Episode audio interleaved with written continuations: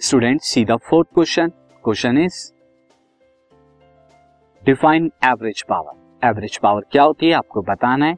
See average power is defined as the average power defined होती है. Ratio of total work done ratio of total work done by an agent to a total time take कितना work done आपने किया? कितने time यानी total work upon में total time ये आपकी एवरेज पावर होगी सो एवरेज पावर कितना हो गया स्टूडेंट एवरेज पावर अगर आपको निकालनी हो तो ये कितना होता है? Total work done total work done upon में total time total time taken this is called average power